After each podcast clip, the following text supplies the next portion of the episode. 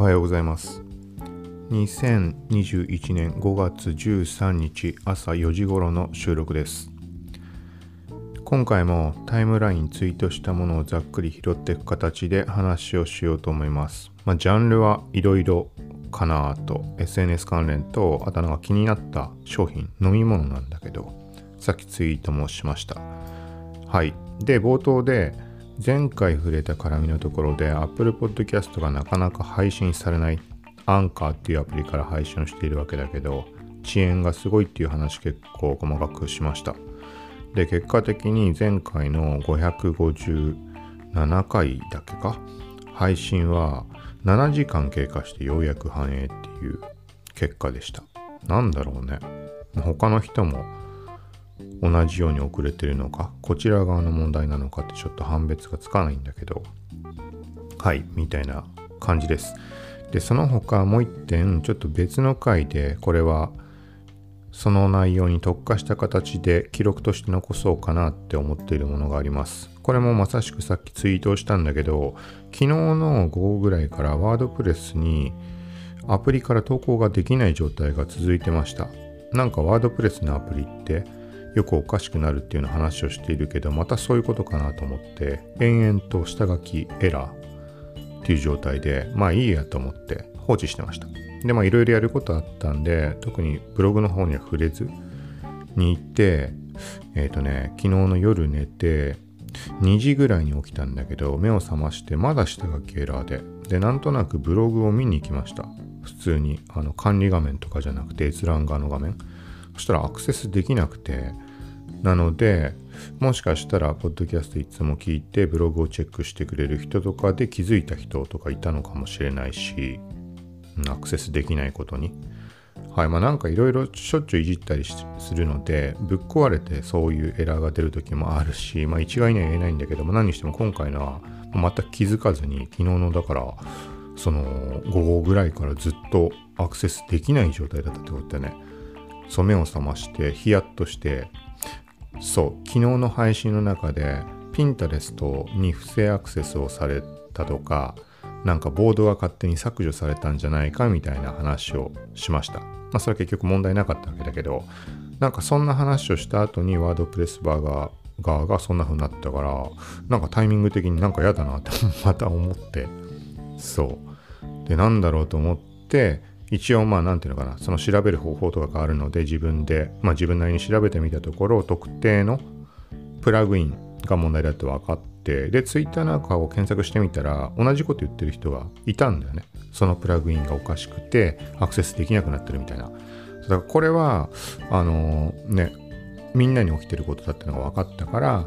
まあその後にいろいろとやって、まあ、今は直して普通にアクセスできるようになってます。はい。で、今回のは、だから、なんていうのかな、普段から言ってる通り、あの、まあ、役に立つかはわかんないけど、情報配信しておくと困ってる誰かがたどり着いて、ね、解決に至るなんてこともあったりするよなっていうところで細かい情報って残すようにしています。無駄かなと思うようなものも。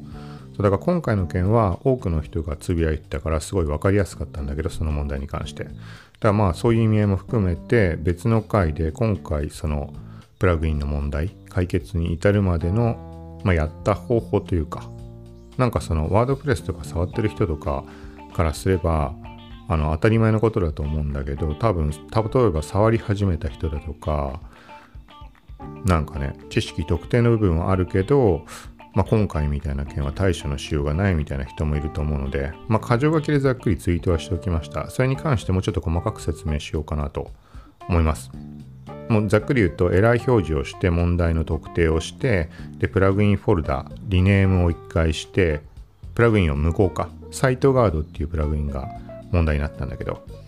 はいでそうするとサイトガードが悪さしていたのがフォルダ名変えてしまえばなんかまあオフになったのと同じ状態なので。まざっくり言うとそれでアクセスをしてログイン正常にして、えー、と修正をしたっていう感じです。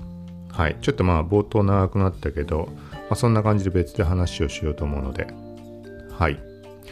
この番組は幸吉 T が SNS テイクガジェットの最新情報を独自の視点で紹介解説していくポッドキャスト聞くまとめですながら聞きで情報収集に活用してください。はい。ちょっと冒頭また無駄に長くなってしまったね。関係ない人にはどうでもいい話だろうから。はい。まあ何かの、うん、ワードプレス、ね、これから触るタイミングが出てくる人も中にいるかもしれないし、こういう配信もするので、時々、まあ頭に入れておいてもらえたらと思います。はい。で、タイムライン順番に拾っていこうと思います。まあ、ざっくりした感じなので、今回もま雑談感覚で捉えてもらえればとまず1つ目、さっき本当にツイートしたばっかりのもので、イーサリアムが43万円台まで下落していました。はい、これはま考え方によっては、もう結構な額まで47万突破までいっていたので、まあいろんな人が利確に走って結果下がっているって考え方もできるんじゃないかと思います。だから今回のこの件で、あれだよね、送り人化した人ってのは結構な数いるんじゃないかなってうん、だから逆に言えば、まあ、この後値動きどうなるかって明確なことはもちろん言えないけど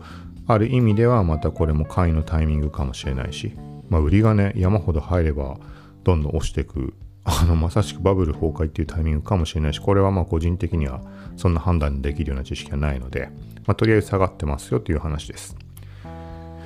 続いてさっき冒頭で触れた飲み物の話。えーと、ちょっとこれはもうちょっとスクロールを下の方にしてもらうとまず新製品情報として記事が上がっていました。インプレスっていうメディアかな。はい。ちょっと気になるっていうふうにして炭酸水に入れたらどうなるだろうっていうふうにつぶやきました。これがなんかね一粒溶かすだけでお茶コーヒーに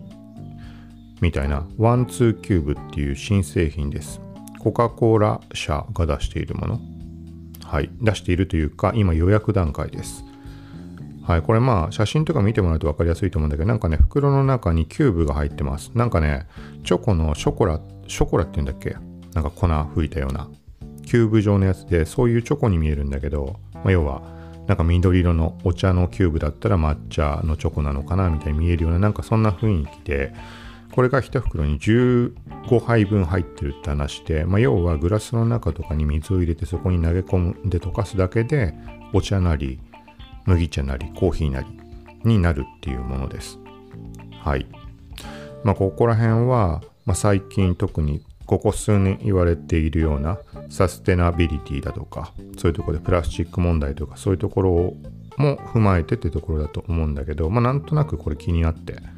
そう特別そういう意識が高いわけでもないしただなんかなんとなく気になるよねこういうのってそうでまあ個人的にはお茶麦茶コーヒーといったらまあコーヒーがいいかなって。ただアイスコーヒーって好きじゃないしまあお湯でやったっていいんだろうけどとは思うけど、まあ、何してもさっき言ったように炭酸水っていうのにちょっと興味があって水でもいいんだけどコーヒーの炭酸とかって製品あったじゃん。あれは飲んだことなかったんだっけな飲んだことあってうまいと思ったのかな。多分まずいって有名だったやつだと思うんだけど、まあ、ちょっと興味があってで調べてみました。そしたら Amazon で取り扱いを開始してるって話でさっきのタイムライン最新の方に戻ってもらうと Amazon のページにリンク貼ってあります、まあ、これはアフィリエイト貼ってあるのでそこはまああの頭に入れた上で問題なければ飛んでもらうっていう形にしてもらってでここに書いたのが Amazon の中にコーヒーが存在しないです。見当たらない検索してみても。で、一応、その製品の、なんていうのかな、あの、メーカーというか、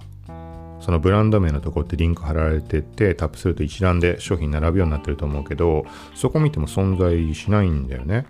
タイミング遅れて発売のものなのかわかんないけど、だから今は麦茶か緑茶しか選べない状態です。だからちょっと微妙なんだよね。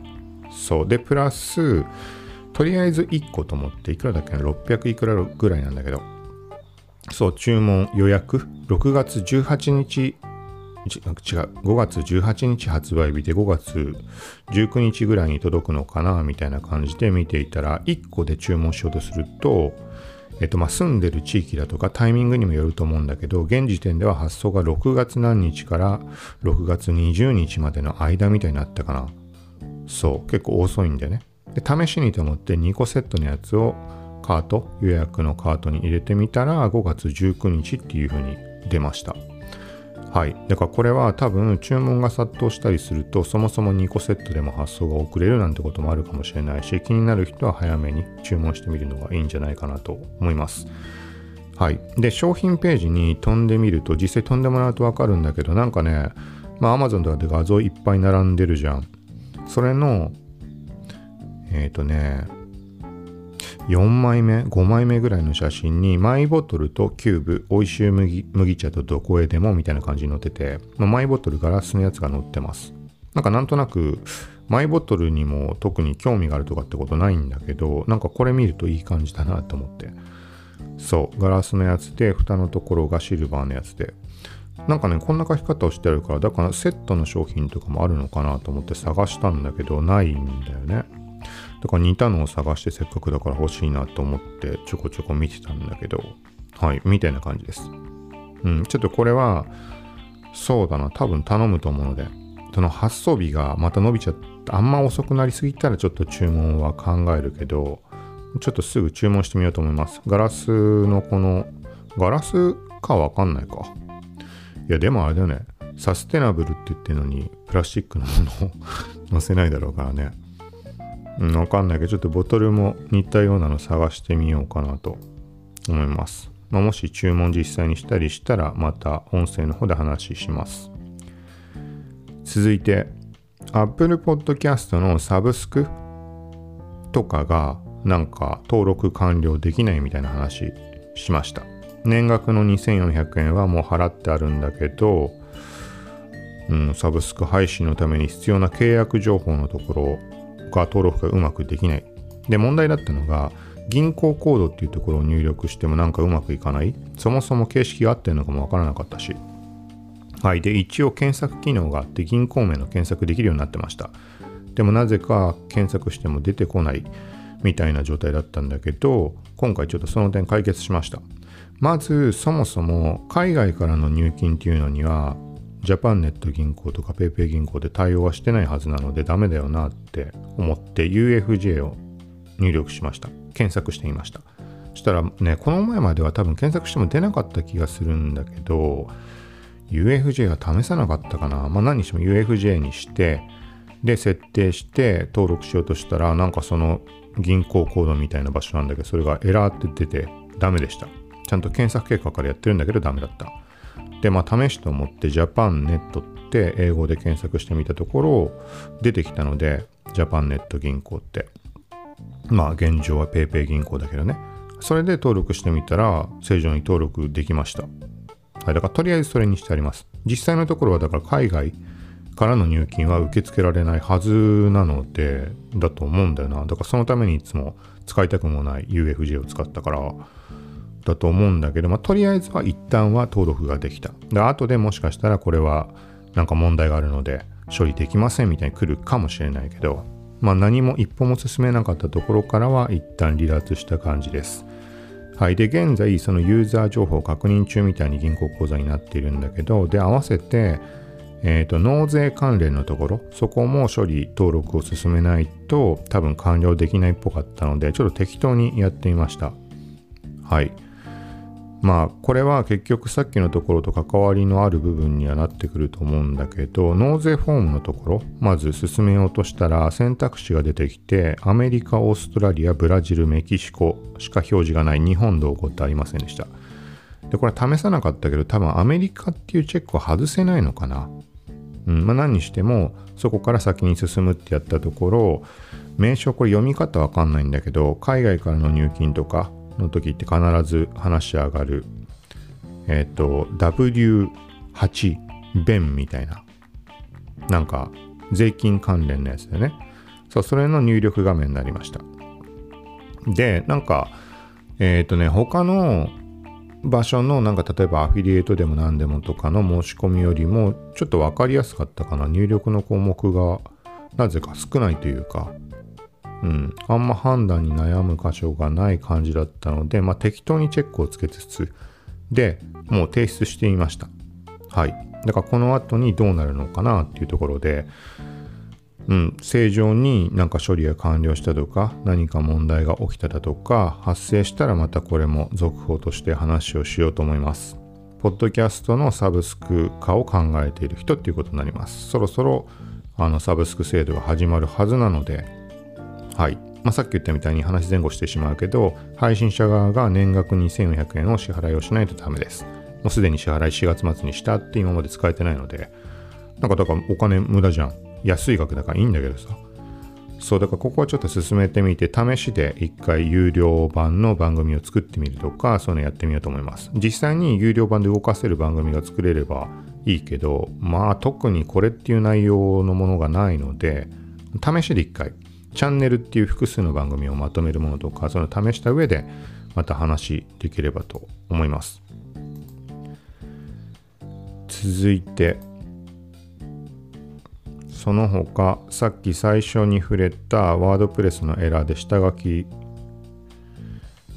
登録ができないみたいな話まさしくそこの記事書こうとしていたもの。昨日から書こうとしてたものってインスタのものがあったんだけど今日目を覚ました時に気づいたもので本句っていうリアルタイムメッセージングアプリみたいなもの。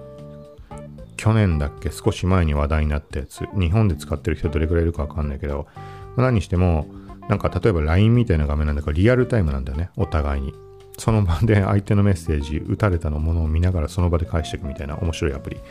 はいでここになんかね友達を探すみたいなマッチング機能とかが以前あのー、実装されました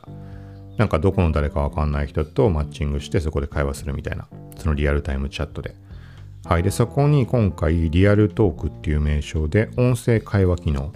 はい。マッチングして、音声でやり取りするみたいな機能が追加されたっていう話です。これまだ記事書ききってないけど、まあ、実際に試せてないんだけど、なんか適当に押したんでマッチングみたいなの開始しちゃったからすぐ閉じたりしたんだけど、そう。みたいな話も上がっています。続いて、昨日だと、あれか、GMO のステーブルコイン日本円のがバイナンスに上場するも価格が高騰してしまって えっと、なんていうのか取引停止になったみたいな話なのかな。はい。これはどういうことかというと、ステーブルコインっていうのは明確な説明ちょっとできないけど、あのー、リアルなお金の価値と均等な存在として存在な仮想通貨です。だから金額が狂ってしまっては本来ダメなものなわけだよね。ちょっと細かい説明を省くけど。これが現在まさしく仮想通貨バブルだっていうのを象徴するかのように、あの、極端な話言ってみたら、100円の価値のものが300円になってしまったとか、そういう話。で、これはまずいってことで止めたってことじゃないかなと思います。まあ、正確なところはこれバイナンスの方でアナウンスが出ているので、うん、ちょっとそこを見てもらう感じで。続いて、これは昨日実装なのかもうちょっと前からだったのかしばらくリールの画面を見てなかったのでわからないんだけどインスタリールのあの下のタブのところから閲覧してみたら画面の一番右下に楽曲アイコンが出るようになってました。何の曲を使ってるか一目でわかるように。だからつまりは TikTok みたいな感じだよね。TikTok って右下にアイコンで出てタップすると楽曲ページに飛ぶと思います。で、そこからこの曲を使って動画を撮影するみたいに選択できると思うんだけど、なんかね、あれと同じ感じになってました。はい。まあ、ある意味では分かりやすいかなって。で最近すごいアクセスが多かったものが、リールの音楽の保存ができないとかなんとか、なんかちょっといろいろ UI 変わったんだよね。そう。だから今回の楽曲のやつがアイコン出たことでより分かりやすく楽曲ページに飛んでそこで音源を保存ってできるので使いやすくなったんじゃないかなと思います。はい。合わせてこれはまだテスト中なのかなと思うものとしてリミックスボタン Twitter でいうリツイートボタンみたいなものが表示されている、まあ、テストパターンというものが存在します。これは過去記事にスレッドでつなげてあるのでそこから飛んでもらうとわかるかなと。まあ、見た目のままなんだけどもうリールの画面にリツイートボタンみたいなのが出て、そこを押すとすぐリミックス機能が発動するっていう感じです。ちょっと音、あれなので。あれなので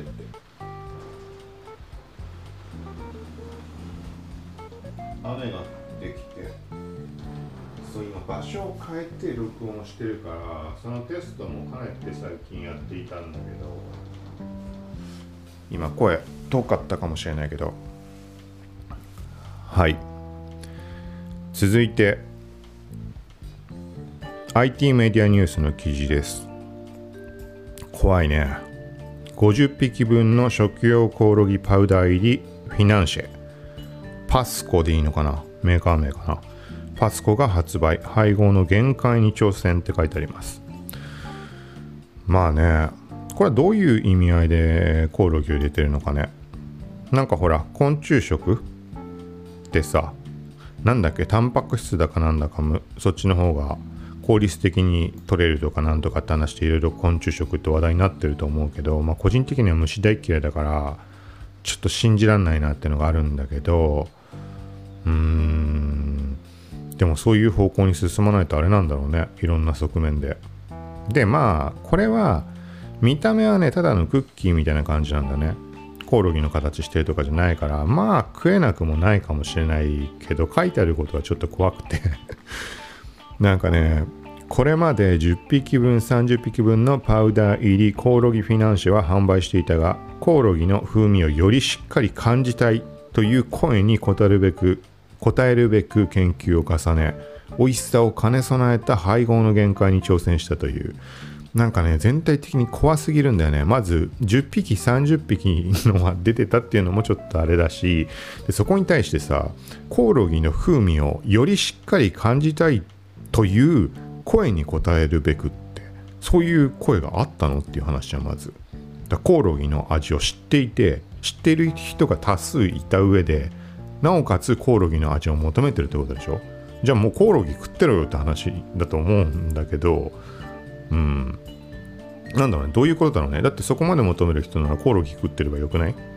と思うんだけど。でそこに対して美味しさを兼ね備えた配合の限界に挑戦したというってこれ開発側だと思うんだけどってことはコオロギはうまくないってことだよね。うん。けどそこに対して風味を求める人はいる。ちょっと謎謎な部分も含んで。はい。っていう感じです。まあでもあれだね。ここに関しても書かれてるけどえー、っともうやっぱりあのサステナブルとかそういう方面の話でのことだよね。うん。なんか慣れておいた方がいいのかねちょっと。ちょっと怖いなまあなんか量が10匹分とかっていうのもあるっつうんだったらそこから試してみるのがいいのかもしれないけど。うん。コオロギのフィナンシェ6個入り2種の詰め合わせ。税込み2160円をオンラインショップで販売開始していたっていう話です。去年の12月から。はい。50匹分は3種の詰め合わせ2376円。税別あ。コオロギのなんかパンみたいなのもあるっぽいね。ちょっと怖いな。でもなんか機会あれば試してみたくはないけどうん、なんか慣れた方がいいのかなって。なんか本当にさ地球滅亡の危機みたいにさ食糧難みたいなのに万が一なった時に俺は死ぬよね。生きられないよね。虫食えなかったら。そう。なんか死ぬ死ぬわけにはいかないっていうか何があっても生き残るつもりでいるのであのいきなり意味不明だけど基本的にそういう考え方だからだからそこを克服するためには見た目が虫じゃないものぐらい食えないとまずいなってのはちょっと思うので。うんまあなんか何かのタイミングきっかけがあればちょっと試してみようかなとは思います。続いてこれなんか興味あったのに見逃してたなと思ったのがデジタル庁が9月発足内閣直属の司令塔関連法成立みたいなのでなんかこれ求人をしていたんだねデジタル庁の一般からも。なんか俺みたいなのがそんなできるかはま別としてなんか応募ぐらいしてみたかったなってちょっと思って。副業とかそういうのも OK みたいな話だったので。ただもうねちょうどね5月10日かなんかで締め切ってたみたいです。はい。なんか結構細かいジャンルであなんか本格的にやろうとしてるんだなってのが伺える感じ。まあ、デジタル庁っていうぐらいだから当たり前だろうけどそのなんつうの求人している職種とかっていう名称を見てもあのすごい細分化されててうん。どんな感じになるんだろうねこれ。続いて。えー、っとこれはなんか新しいサービス。キャラの声で話すなりきるもっと楽しむ。ボイスアバター。7名前なんて読むんだろうこのキャラは。7つの7に声でカタカナでニーナっていうキャラ。このキャラがなんかね喋ってるんだけどサイトに行くと。で録音機能があって今こういうふうに喋ってるみたいにこれを話して録音するとこのキャラが声を置き換わってなんか聞くことができるみたいなやつです。だからこれは最終的にどういうことなのかって現時点わかんないんだけど、まあ、その変換した上で使えるようになるってことなんじゃないかなと思います。だからある意味では面白い。自分の声で話すけどもうそのアニメキャラみたいな感じの話し方で変換されて聞くことができる。だからそれを使ってなんか有料とかなのかなんかわかんないけど例えばそれこそ YouTube 配信したりポッドキャスト番組をアニメキャラの声で配信するなんてことができる。とかそういうこと今後の話かもしれないけどみたいな感じです。もっとキャラが増えていくのかねこれは。うん。そうだからこれキャラがよっぽど増えてくんないとなんかさどこ行ってもみんな同じ声で話してるみたいな状況になっちゃうね。それこそがなんか新しい形で考えているのか何なのかちょっとわかんないけどまずはお試しってとこで、まあ、展開ってとこなのかな。はい実際にこれ録音したデータを俺が録音したデータを聞くことができるのでこれは別にここへ流しても大丈夫かな。ちょっと流してみます。なんでかね iPhone だと再生できなかったんで、ね、録音した直後は流れたんだけどしばらくしたら聞けなくなってしまってでパソコンだと聞けました。ちょっと今流します。音ちっちゃいかもしれないけど。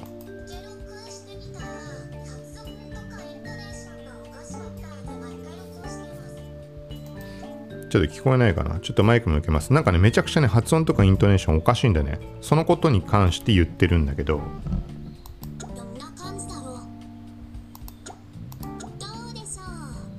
あ違う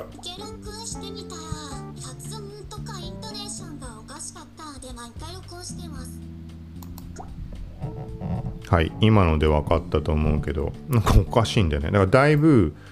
あの考慮してこっちは計算してあげて話をしないんじゃしてあげないとダメなのかなっていう印象です。はい。続いてこれはもうタイトルのみ。怪物さながらの見た目。深海魚が砂浜に打ち上がる米カリフォルニア州。CNN の記事です。写真載ってるけどねなんかめちゃくちゃ怖いんだよね。なんかプラスチックでできてんじゃないかみたいな。うん。続いて。 MoguLive の記事です。マーク・ザッカーバーグ次の VR ヘッドセット。 Quest Pro の可能性に言及。はいざっくり見てみた限り前に話し上がっていたフェイストラッキングとかアイトラッキング機能を兼ね備えた次のモデルっていうのがクエストプロっていう名称でみたいな話になってるのかな？はい。まあはっきりしたところはわからないしスペックや販売時期も不明っていう話です。なんかまた改めてこの話が上がったってことなのかね？うん、そのアイトラッキングとかそういう件に関して随分前から上がってた気がするけど。はい。続いて4月ぐらいに発表のあったインスタグラムの新機能攻撃的な、えーと、メッセージだとかなんか内容とかに関して DM に関してもキーワードフィルターを適用できるようにするっていう話でした。これがすでに使えるのかってちょっとわからないんだけど同じタイミングでもう一つ新機能上がりました特定のアカウントをブロックした際に例えば状況とした、ね、いじめでも攻撃的なもの誹謗中傷とかそういうものだったとして、まあ、ブロックをするじゃん。けどブロックしても必要にこう追っかけてくるユーザーっていると思うんだよね。経験ある人も多いと思うんだけど。その時何をするかっていうとブロックされたか別のアカウントを新規で作成して攻撃をしてくる。はい。まあ、これはね自分で経験なくてもそういう話は聞いたことあると思います。はい。で、これを防ぐ機能っていうのが実装予定。とか実装開始って話が上がっていました。で、これの確認が取れました。実際に誰かをブロックしようとした時に選択肢が表示されるようになってます。はい、もうその対象のみをブロックするっていう項目ともう一つ〇〇さんとこの人が新しいアカウントを作成した場合それらをブロックするっていうこの2パターンになってます。なのでもう事前にこの人が新規アカウントで攻撃してくる可能性があるとかそういうのを感じた際はそっちをチェックつけて設定すればいいっていうことだと思います。まあ、実際の動作確認は取れていないのでわからないけど、うん。まあそういうことに悩んでる人ととかっていうのは、まあ、今後活用できるんじゃないかなと思います。続いて、ちょっとここを見てもらってもツイートだと把握できないかもしれないけど、バーチャル渋谷に今、えっとね、ハチ公のところに、ハチ公の像の横になんかスタンプを押せるようになってます。押すというか、その場所に行けば自動で溜まっていくようになってるんだけど、で、これを貯めると、なんかね、プレゼントの抽選対象になるらしく、えっ、とね、これはググってもらわないと出てこないかもしんないけど、なんかちょっと豪華っぽいかなってものが並んでたんだよね。で、スタンプが7個以上とか10個以上、最低7個以上かな。で、日付がちょっとこれも把握できてないんだけど、多分月末までだったっけな、の間に貯める。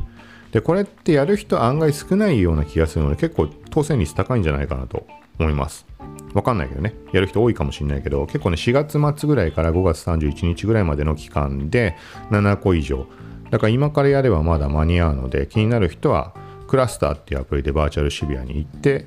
スタンプを貯める。まだ俺も1個目だったんだけど。はい。で、合わせて、えっ、とね、バーチャル原宿も5月25日からだったっけな、始まると思うので、多分まだ始まってないと思います。はい、興味ある人はこれもチェックしてみてください。続いて、コインテレグラフジャパンの記事です。仮想通貨。Facebook のザッカーバーグ CEO、ペットのヤギの名前はビットコイン。仮想通貨コミュニティでは深読みもみたいな話です。まあ多分ね、ちょっとざっくり見た限り、そのビットコインを所有してるとか、そういうところを暗に匂わせてるんじゃないかとか、まあ、要は値動きに絡む可能性が出てくるんじゃないかとか、そういう深読みってとこなんじゃないかなと思います。続いて、えっ、と、これはもう細かいところ触れないけど、価格コムの記事で、デルが、えっ、とね、エイリアンウェアのライゼンエディション R5 を発表ってことなのかね。なんか R5 って名前が上がってます。この前 R4 っていうのになったばっかじゃないっけ？今デルアンバサダーとかも募集してて、この前申し込みはしたんだけど、はい、なんか R5 っていう話が上がっています。次に、インプレスの記事です。Adobe ストック素材に無制限アクセスできる法人向けクリエイティブクラウドプロエディション、はい、が発表っていうことかな。もう使えるのかわからないけど。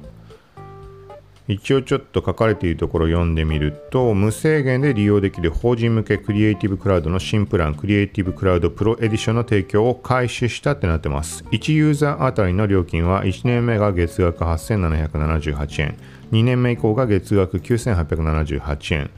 ともに年間プラン契約の場合となっています。はい。これで意味合い伝わるものかなのかね。購入者側では Adobe ストックは使ったことないので、いつも触れてるけど、まああんま使う機会ってないけど、うん、写真素材買うとしたらピクスターにも限定というか決まってピクスターなんだよね。1回ぐらい別のとこ使ったことあるかな。はい。なので普段使ってる人は今ので把握できるものなのかどうなのか。個人的に気になるのは、やっぱり販売している側なので、収益関連にどう影響が出るのかなっていうのはちょっと気になるところかなと。要は、えっ、と、購入者側が、なんていうのかな、お得なプランみたいなものが現れてくると、多分、販売者側の収益は、そのプランで買われた場合っていうのは安くなると思うので、基本的には。うん、なんかあまりにも差がるとね、また、うん、なんかね、はい。まあなんかこれも気づいたところあればまた話をしようと思います。その他、これはライブ配信中多分 Pinterest の昨日触れたところなので、あ、これはん？あ、これも話したか。YouTube ショートのクリエイターファンド。昨日話したよね。じゃあ、このぐらいかな。ちょっと今タイムラインを見ているので。はい。これで一応一通り昨日のタイムライン振り返りのところまで追いついた感じになっています。はい。ということで今回は以上です。なので冒頭で触れたそのワードプレスの間に関してはそうだね。はい。ちょっと近いタイミング多分今日中に配信するつもりでいるのでなんか今回の件で気になった人いれば聞いてもらえたらと思います。今回のそのサイトガードっていうプラグインの件で問題が発生しなかったとしてもなんかいざ例えばプラグインが暴走しておかしくなった時にどうしたらいいかとかわからない人も中にはいるかもしれないのでなんかそういうの思い当たる人興味がある人はよかったら聞いてみてくださいそうなんかねふと思ってこれも多分さなんかあの全然大した技術とか知識でもないんだけど分かってる人からしたらもう何でもないことだけどでも例えばちょっと考えてみて分からない人に一切このなんつうの手順で絶対できないよなと思って一生懸命調べて調べてようやく解決できるかできないかっていう人も多分多いと思います。なんかフォルダ名をちょっと変えてみるとかさ、それで大丈夫なもんかっていうのは試したことない人には分かんないわけじゃん。ぶっ壊れちゃうかもしれない人が。だからこれは一応長い間経験があるからできてることなんだなってなんか自分であのちゃんと認識を今回できたので、まあ冒頭で言ったみたいに普段から言ってるようななんかまあね当たり前のことかもしんないけど誰かの役に立つかもしれない。なんか偽善者っぽいとかそういう意味合いでの話ではなく結構それで救われたこともあるし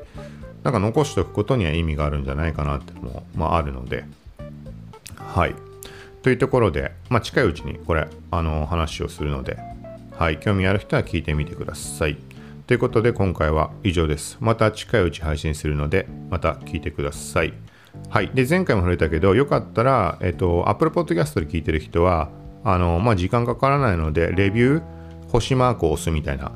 ので、えっと、番組の評価できるので、これをやってもらうと、番組のそのランキングとかに影響が出るのかどうかっていうのをちょっとチェックしたいなと思ってます。はい、なのでよかったら、はい、レビューっていうところもあのタップするだけで簡単に、あの多分 1, 人1回、1アカウント1回しかできないのかな、Apple ID で考えて、はい、なってるのでよかったらお願いします。さようなら。